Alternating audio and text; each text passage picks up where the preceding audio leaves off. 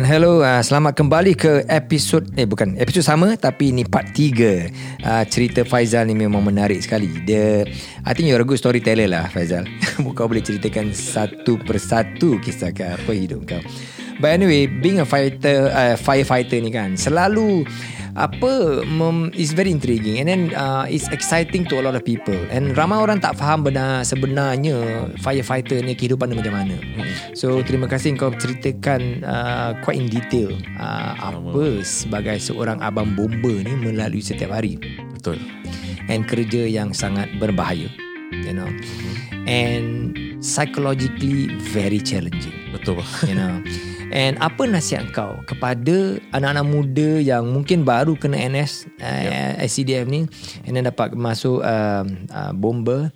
In fact, my anak Azhar satu orang ni. Okay. Uh, dia sekarang uh, uh, kena jadi abang bomber lah. Oh. Uh, bila dia kena abang bomber, we were quite worried jugalah. Pasal apa? Badan dia sekeping. Ah, okay, okay. And then kita dengar dia ceritakan dia kena training, kena panjat tangga sampai 6-7 tingkat. Ah, ah. Kena angkat sampai berapa? 40-50 kilogram. Ah, betul. Then aku cakap, Iman, boleh ke kau angkat 40 kilogram, 7 kilo, kau punya badan macam gini je. Ah, saya rasa mula-mula dia pun tak percaya.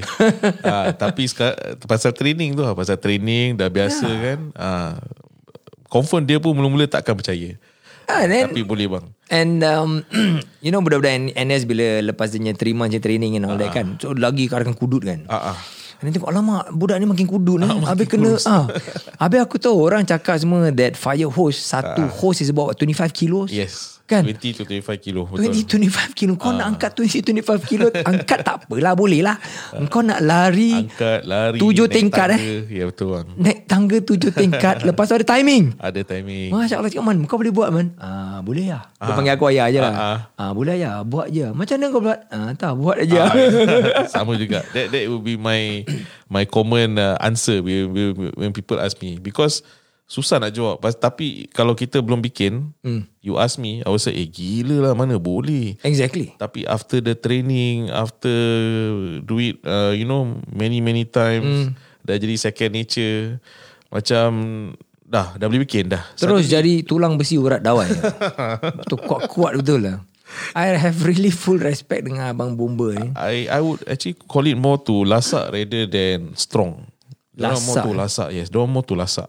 Kira kau punya daya ketahanan ni Hmm. it's very high. The tolerance, ya betul. Tolerance, you know, endurance. Endurance, ya, that. endurance juga. Oh my goodness. Of course, there are some of them yang badan sado Yes. with more muscle. Of course, that one there will be more advantages. Yeah. Ah, tapi kalau yang you mention your anak saudara tu, ah, jangan terperanjat. Majority yang dad tu are all yang badan kecil-kecil. Serius eh? Pasal orang boleh lari. Speed is a key. eh? Ah, speed. Nanti orang very active. Sebab apa? Bila anak saudara aku nanti datang rumah aku kan, nanti aku tengok badan dia. aku tengok my wife. So aku tengah imagine dia angkat makcik dia. Ah, ah. Macam mana eh budak ni angkat eh? Bukan angkat aja. Kalau angkat lepas tu nak kena naik tiga tingkat ataupun turun dua tingkat, empat tingkat. Macam mana sih? Alamak. Jangan terperanjat. Mesti boleh dia. Memang boleh lah. Dia Melano. Dia punya station tempat apa ni um, Central uh, tempat Shenton Way tu. oh, uh, Hill Street. Uh, bukan Hill Street. Um, Oh, tempat Shenton Way. Uh, Marina Bay. Marina Bay correct Marina ya Bay yang dekat dengan baru CBD. punya lah Ah, yes, ah, betul. so it's down there so I don't know what kind of fire he will Okay. fight because Uh, what I heard aha. macam kau cakap tadi kalau factory fire kan Ah, ah. kalau kena chemical fire Ah, tempat tuas lagi teruk kan betul. kau pernah experience that one Uh, real incident tak pernah. Okay Ah, tapi training banyak kali lah. Mhm. Mm-hmm. Pasal kalau we talk about chemical, mm. SCDF ni bang, dia ada certain station ni dia ada specialized punya trade. Mm-hmm. Macam for example untuk chemical kan atau mm. dia orang panggil hazmat eh. hazmat yes Hazardous material. Yeah. Okay, station mana yang kira terror eh? Mm. Station Tuas Fire Station, hmm, Alexandra Fire Station. memang tempat dia tu dekat-dekat Ah, sana Betul. Habis Jurong Island pun ada. Ya. Banyan pun ada. Ah, Jurong Island ada dua. Satu hmm. Jurong Island, satu Banyan Fire Station. itu lagi Ah, lepas tu dah yang east side pula Tampines Fire Station. okay Ah, pasal Tampines pun ada industrial estate kan. Yeah. Ah, so orang pun ada yang uh, deal with chemical juga. what was the worst yang pernah terjadi di Singapura Singapura, okay, as what I can recall is um, Pulau Bukom. Oh, that's api, petrochemical api eh? petrochemical tempat Pulau Bukom.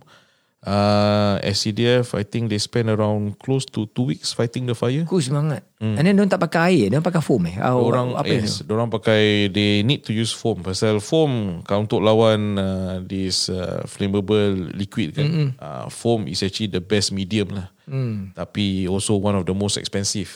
Yalah. Habis dua minggu eh. Ah, lepas tu banyak. Aduh. Oh, itu kira api paling besar lah. Yang kalau if I'm not mistaken lah uh, in Singapore uh, history lah. So kalau macam okay, let's say Pulau Bukom eh. Kita tahu petrochemical, minyak Shell katakan Ah, eh, Shell. Shell ke BP ke dulu kan. Betul. Bila ada fire terjadi macam ini and then SCDF fight the fire. Ah, ah. For two weeks that's a lot of money. Betul.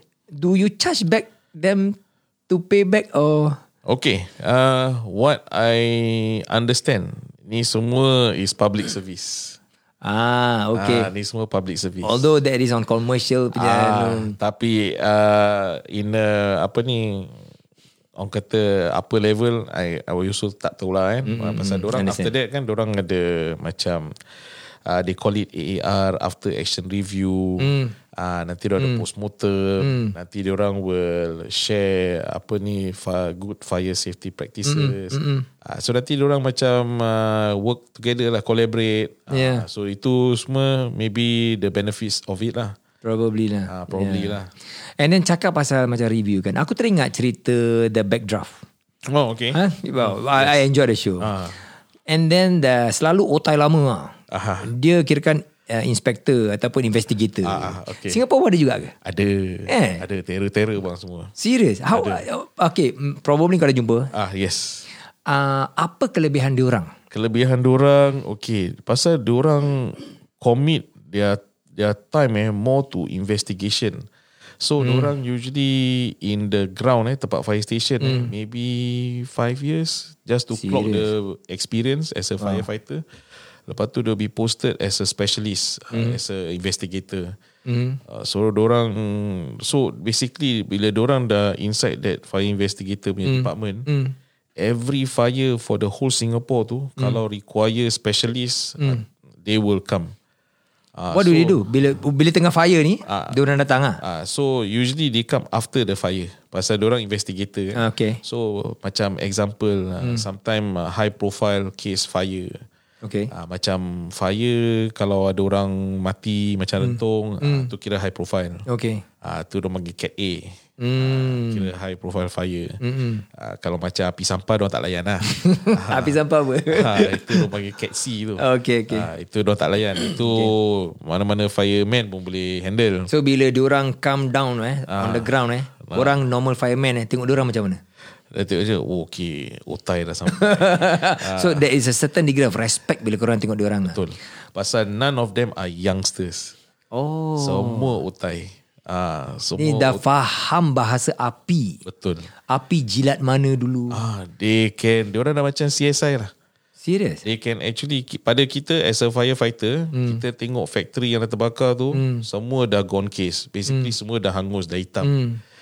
They can determine where the fire first ignited pak mana. Ah. They can uh, confirm whether ni api ni api because of electrical short circuit, which is accidental fire, Right.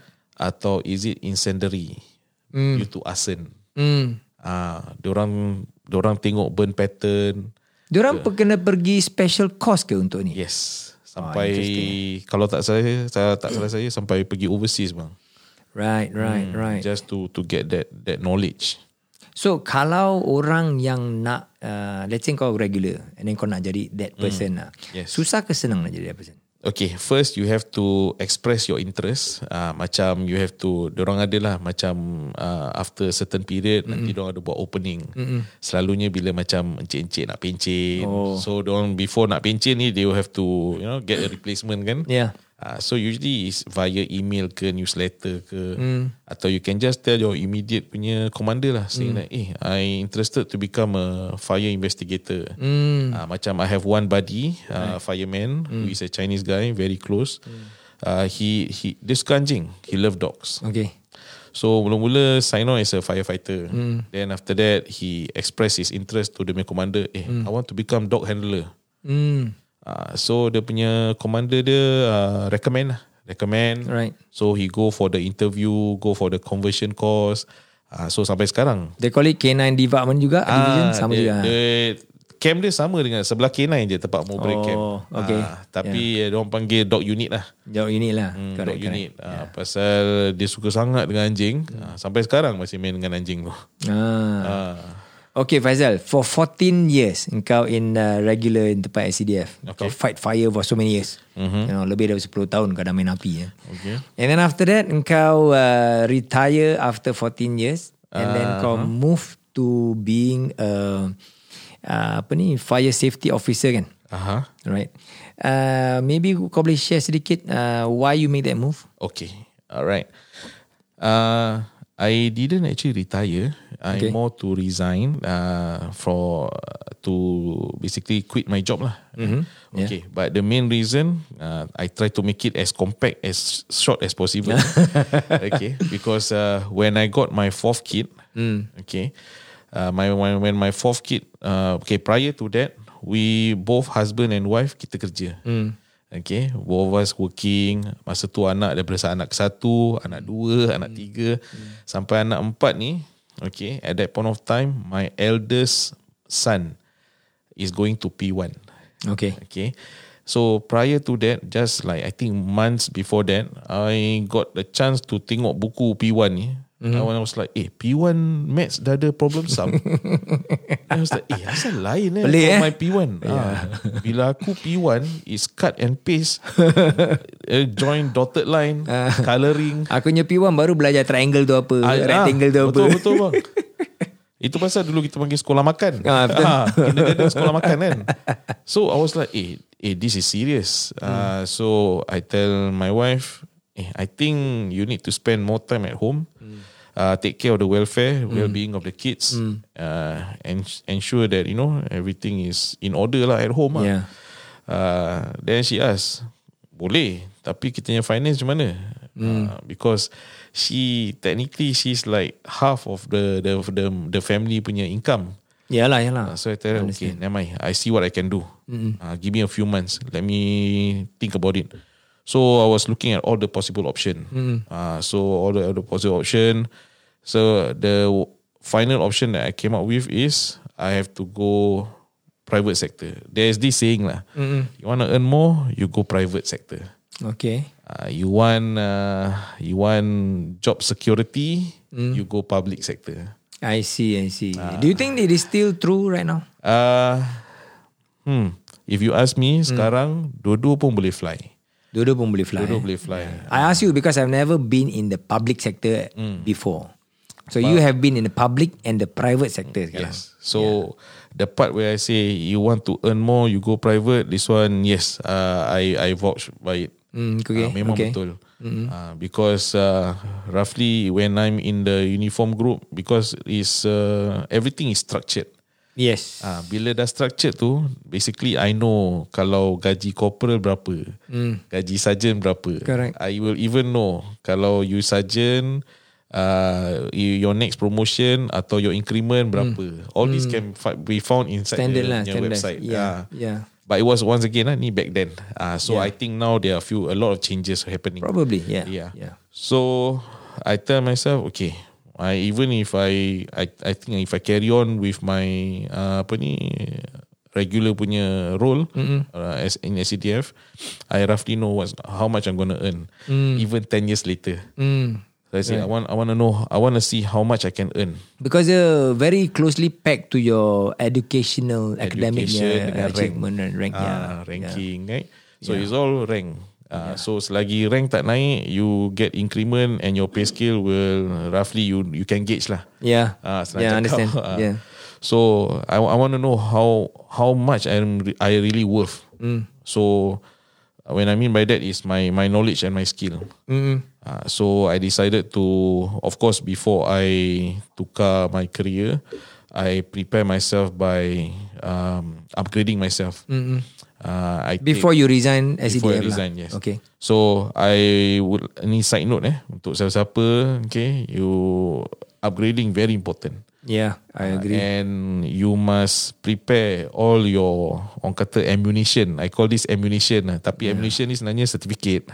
Yalah, true lah. Uh, it can be in a form of certificate. It can be a form of skill. Mm. Uh, so you stand by your ammunition before you skill, change your job. Mm. Yeah. Jangan dah berhenti baru nak cari cari course kan. Ah, Bagus, aku suka dengan cerita kau daripada mula because you sort of like you you you plan in uh, advance sebelum kau uh, jejak kepada satu alah baru. Baru betul. You know, so I think that is very important. Um, although I say this to you, um, very different than what I did last time. Bila aku jam tu bisnes aku terjun botol. I'm not condoning that ini. It is always very good untuk prepare macam Faizal buat ni. Prepare. Okay, kau nak buat ni. Uh, let's say you want to do something. Okay, and you know that a new a career ataupun kerja memerlukan a certain certain skill set. I think it's good that you take outside courses to learn that skill set. Betul bang. It's very important lah. Very good lah kau Faizal. Terima how how do you know in the private sector ni tempat luar ada kerja menanti untuk kau? Because we know daripada dulu pun pernah dengar juga orang dah lama in the uniform group ataupun in the government sector in the public sector. Sometimes orang tak tahu apa yang orang boleh buat bila orang cross over to the public sector. Hmm, betul. Private sector sorry. Aha. Yeah. Okay. So for me, um, there are some of my friends eh, yang colleagues sebab SCDF, mm. bila diorang resign, they venture into something new. For example, ada resign si- uh, jadi daripada bomber, resign mm. jadi air steward. Oh, masih masih muda lagi lah. Ah, masih muda, Ya, masih badan cutting ke? Badan muka pun cantik, muka ber kan. Ya. Okay, ada yang resign, lepas tu set up business. Mm. Uh, business uh, makan. Oh, tak ada related dengan firefighting Tak lah. ada. Totally totally new. Okay. Uh, ada pula tapi kebanyakan orang yang berhenti nanti they join uh, which is uh, masih still within the industry which is fire safety, Ah. workplace safety. Uh, so for me pula I like to talk. Okay. I think ni dah third episode Terserlah by- by sangat now. betul. tak tak payah nak tak payah nak bilang dah tahu eh. Bagus I, tu. Uh, I love to talk. I love to uh, coincidentally I love to share experience. Uh, even though uh, I I I know that apa ni I may not be the best role model but I want to be a good role model of course for my kids, for my loved ones and for whoever, whoever yang I kenal lah. So mana-mana my junior macam dulu my adik saudara ke siapa-siapa I will give advice. Uh, so I tell them ni advice ni dengar je. Whether kau nak pakai ke tidak tu terpulang. Uh, but just dengar je. Yeah. Uh, so basically I I like to I like to communicate with people. Uh, so then bila bila realize ni okay eh boleh I want how where should I go? Mm. Then I realize there's this industry which is uh, might might be uh, apa ni suitable for me, which is a trainer. Okay, yes. Yeah.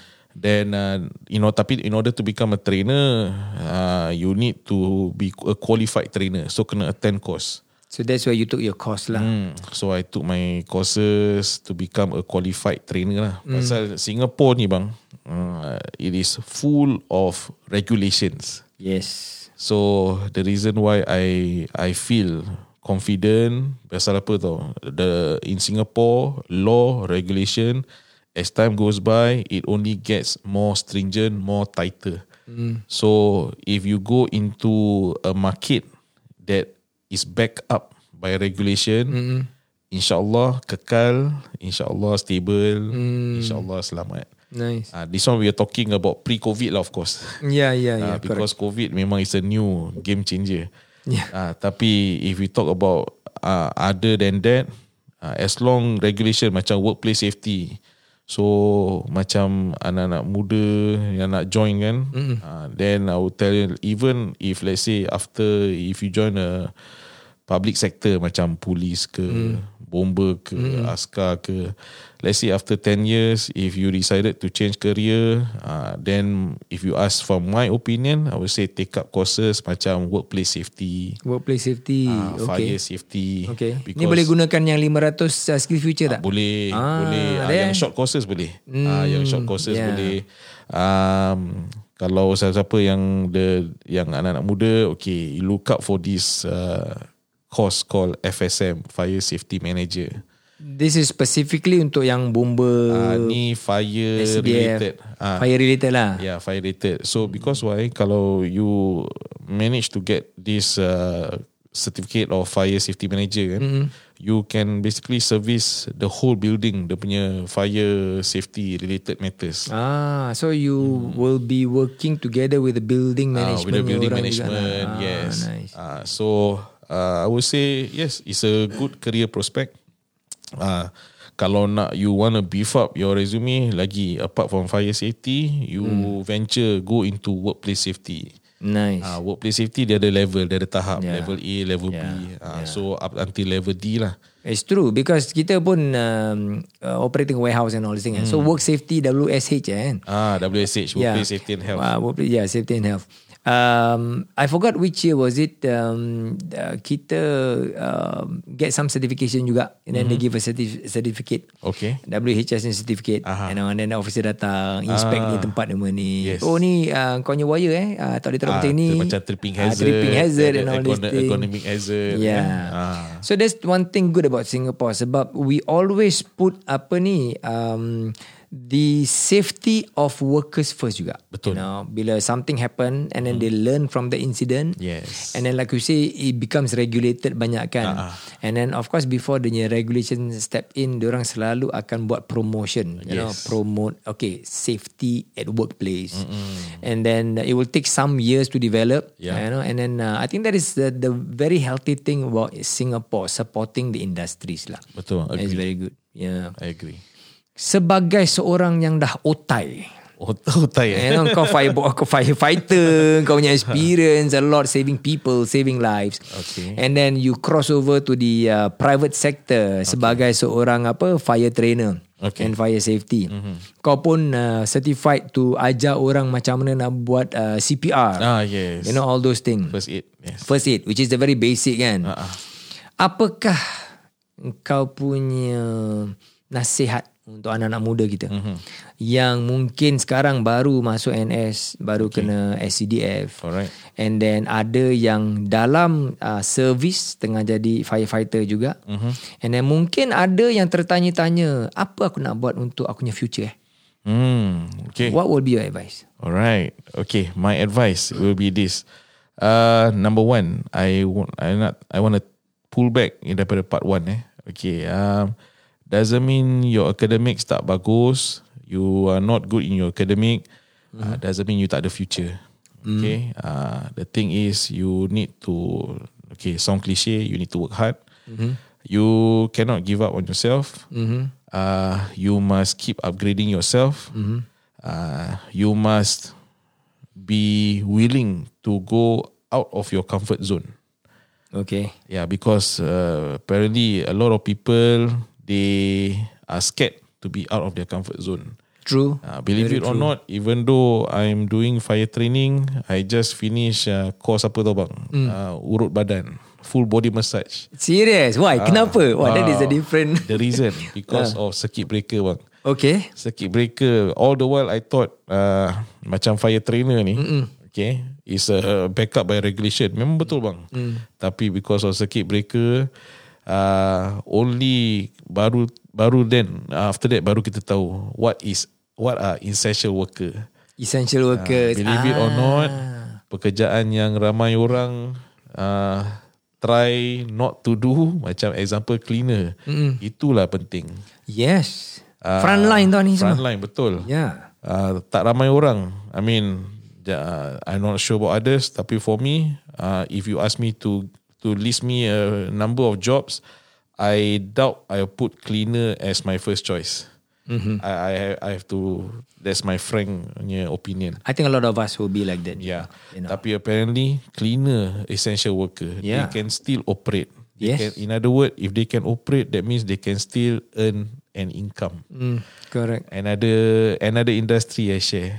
Security. Mm, yes. Orang kata security ni untuk orang yang tak berpelajaran, Eh, untuk it's orang yang right now. pencen, untuk orang tua. Apparently time circuit breaker, orang yang kerja office, kerja pilot, Yeah. they cannot practice their Yeah. profession. Security still require. In, in fact, security in on demand lagi. Yes, I believe security bukan untuk orang-orang tua yang dah retire. That is very wrong. That is wrong punya stereotyping. Uh, because security require very good able body yang kuat, mm-hmm. physically fit. Yep. Because you do security apa? Ah, Kalau kau ada penyakit, masalah kau tak boleh lari, Ah, ah. kau nak buat security macam mana? Uh, itulah. So that's that's the I think the the stereotype yang dulu-dulu orang ada kan. Betul. Maybe sampai sekarang masih ada juga. You know? But actually to me security job is a very professional job mm-hmm. and I think ramai orang tidak ambil this thing very seriously. Mm. Where actually the- kita mesti ambil this thing very seriously. Yes. You know. This is like like sama juga macam firefighter. Aha. Dulu orang cakap fighter alah bomba alah ni kerja tapi it is a very professional job and it's a really orang yang mem, uh, membuat fardu kifayah you know fighting fire uh, maybe dulu-dulu mungkin ada orang juga ala ada bomba mungkin they look down on it you know mm-hmm. but actually it's one of the most difficult punya job most dangerous punya job most difficult job and actually kerja-kerja frontliners yang really berhemah tinggi actually to me you know Terima bang. seriously without you all Rasa without macam, firefighter Macam, macam nak join balik civil defense. Pakal dah umur. Pakal dah, dah, dah seja. But seriously, without these people, kitanya negara akan uh, lemah. Betul? Agree. Seriously, you know. The ambulance, even the ambulance punya driver. Yes. Kita tengok alah ni driver je. Eh, Oh. it takes a lot of skill. Betul. Dan dia orang bukan just driver, they will assist the paramedic bila Ah. Yeah. bila when the situation require. Exactly. Yeah. Kalau tempat negara Mak Saleh, ini semua very skilled worker. They really look highly upon, you know. Yes. You know, gaji orang really very big, you know. And they are really respected. Really respected. Yeah, betul, So I think tempat kita pun kita mesti tukar kita punya minda. Mm-hmm. You know, the way kita uh, pandang kepada frontliners. Walaupun yes. seorang cleaner pun, kita mesti really give full respect. Yes. Kalau kita tengok ala ni cleaner yang kau buat lah. Ah. Kau cuba buat lah. Betul. Kan senang. Ah, You know? Oh no. It's not easy, you Yeah, know. betul. So I think the, my point is always been like this lah. Even I spoke to the previous punya interviewee juga. Hmm. I think kita nak kena tukar kita punya minda. Mindset eh. Segala pekerjaan tu ada dia punya pros a lot. Mm-hmm. More a lot than cons. Yes. You know. Kita tak boleh atau kita mesti stop dari pandang macam eh kena uh, kalau kau tak belajar sampai tinggi sangat eh ah. nanti kau tak dapat kerja yang bagus ah. Betul, I think we have to stop that Yes, kind of we have to change. Yeah. Um, Singapore is a very good country. Mm-hmm. ITE kita sekarang train a lot of very skillful people. Yes. At least the basic. Betul. And from there you can go to poly and these are the really the skilled worker. And uh, actually the last 20 years kan kita dah nampak Singapore makin kekurangan skilled worker. Yep. And The- skilled the- workers are the backbone of kita any countries punya infrastructure. Agree bang. Betul. Kalau kita tak ada skilled worker, that's where the problem of kita nak kena import, Import, workers to do this kind. lain. Yeah. Ah, Lepas tu kita dah panggil orang. Itu kita sendiri marah I complain You know But actually skilled workers That's why I think my point is this Siapa-siapa yang buat kerja-kerja skill macam ini I think don't ever think that your job is like worthless Yeah. I think it's not And then siapa-siapa yang kononnya kerja yang lebih berpangkat ke apa I think kita tak boleh pandang rendah kepada frontline workers macam ini Yeah, please don't. Without them I think kita punya country really lemah Any country so lemah Agree. Thank you very much Faizal. I think you have shared dengan kita banyak sekali tentang kau punya experience in your life. Terima kasih. It's very interesting. Uh, I've always wanted to listen or hear actual story of uh, Abang Bomba yang really really menarik. I still remember tempat uh, apa ni Sungai Buloh kau kena Oh. ikat badan kau dengan tali kau Oh, beraba-raba. ya, Itu cerita nak habiskan sikit boleh. Ah boleh keren keren. Bila orang dah retrieve the body everything apa kan kan dah terang kan Yeah. Suddenly I saw the signboard tepat tepi corner tu. Beware of crocodile. That was like Celaka punya cik Dia nampak ke tidak tu signboard tu? Kalau aku nampak aku tak turun. Apa nak jadi jadi lah. Ah, Nak berhenti pun berhenti lah. Buaya sih. Itu. But but uh, in the 90s that was the late 90s right? Ya late 90s Uh, late 90s. During the late 90s, buaya belum banyak sangat macam sekarang. Sekarang oh, Sekarang every day kau pergi, kau mesti nampak itu dua mata merah ter Kalau malam kan Ah. Kalau suluh lampu kan Kau mesti nampak itu dua mata merah Aduh. Yeah, just that day I went with my family jalan on Saturday, jalan-jalan. At one point tu uh, kita boleh nampak tiga empat ekor tengah berjalan. Oh. And we can really see.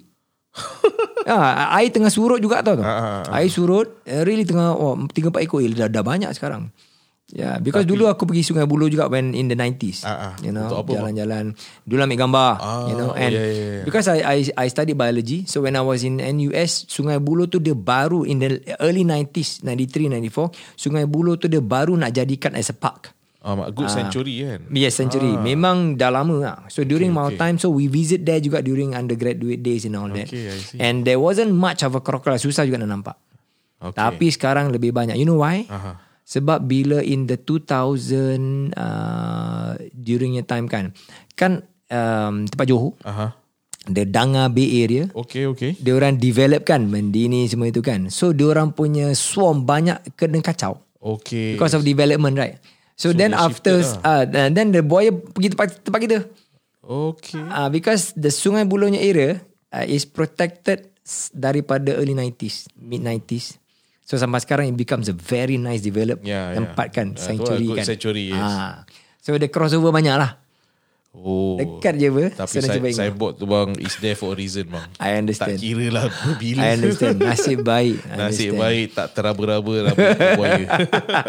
Kau tidak lain cerita. Saya cerita bang Dah podcast lagi satu bang Terima kasih Faizal Terima kasih Sama-sama, kerana bang. menceritakan Dan juga um, ber, uh, ber, Bermesra dengan kita Kali ini Dan uh, I think nasihat-nasihat Yang telah diberikan uh, I think sangat berguna sekali Untuk anak-anak muda kita Dan uh, I really really hope Yang um, The young people uh, Akan uh, Memahami jati diri diorang lagi Kuatkan jati diri You know And also Plan what you want to do in your life Okay, it doesn't matter kau umur 20 tahun ke, 25 tahun ke, 30 tahun ke, it's never too late. You know. So like Faizal, be prepared before you do something new. Learn, upgrade yourself in the courses yang dapat membantu kau dalam uh, pekerjaan yang baru ataupun uh, experience yang baru kau nak uh, ambil lah. It can be anything. Okay. So right now in this world sekarang ni, dia lagi mudah uh, nak tahu macam mana apa pilihan yang ada di luar sana Yes daripada dulu. So take advantage of this. There's a lot of information tempat internet. Banyak website, banyak information dikeluarkan. Betul Pakai Just handphone dia pakai handphone saja. Rajin saja nak cari informa- information tu Betul and then gunakan informasi itu untuk kebaikan kehidupan kita masing-masing. yeah, To your benefit Exactly. Thank you once again Faizal. Sama-sama Terima kasih banyak And thank you to listeners Yang uh, sudi dengar kita Sampai ke uh, nombor 3 ini And uh, I hope it has been valuable uh, To all of us And uh, jumpa kita lagi Di episod akan datang Bye-bye Ada je gaji biasa-biasa sebab dia Dan juga bos dah janji Tak akan dipecat Kalau Tak kisah nak cakap loudspeaker ke apa Kalau tak berani Ibunya digunakan untuk makan dan tak ada kena-mengena dengan prospek. Kepala otak kau Kerja. Buat duit bro. This is Naked at Work. Sumpah tak bogel.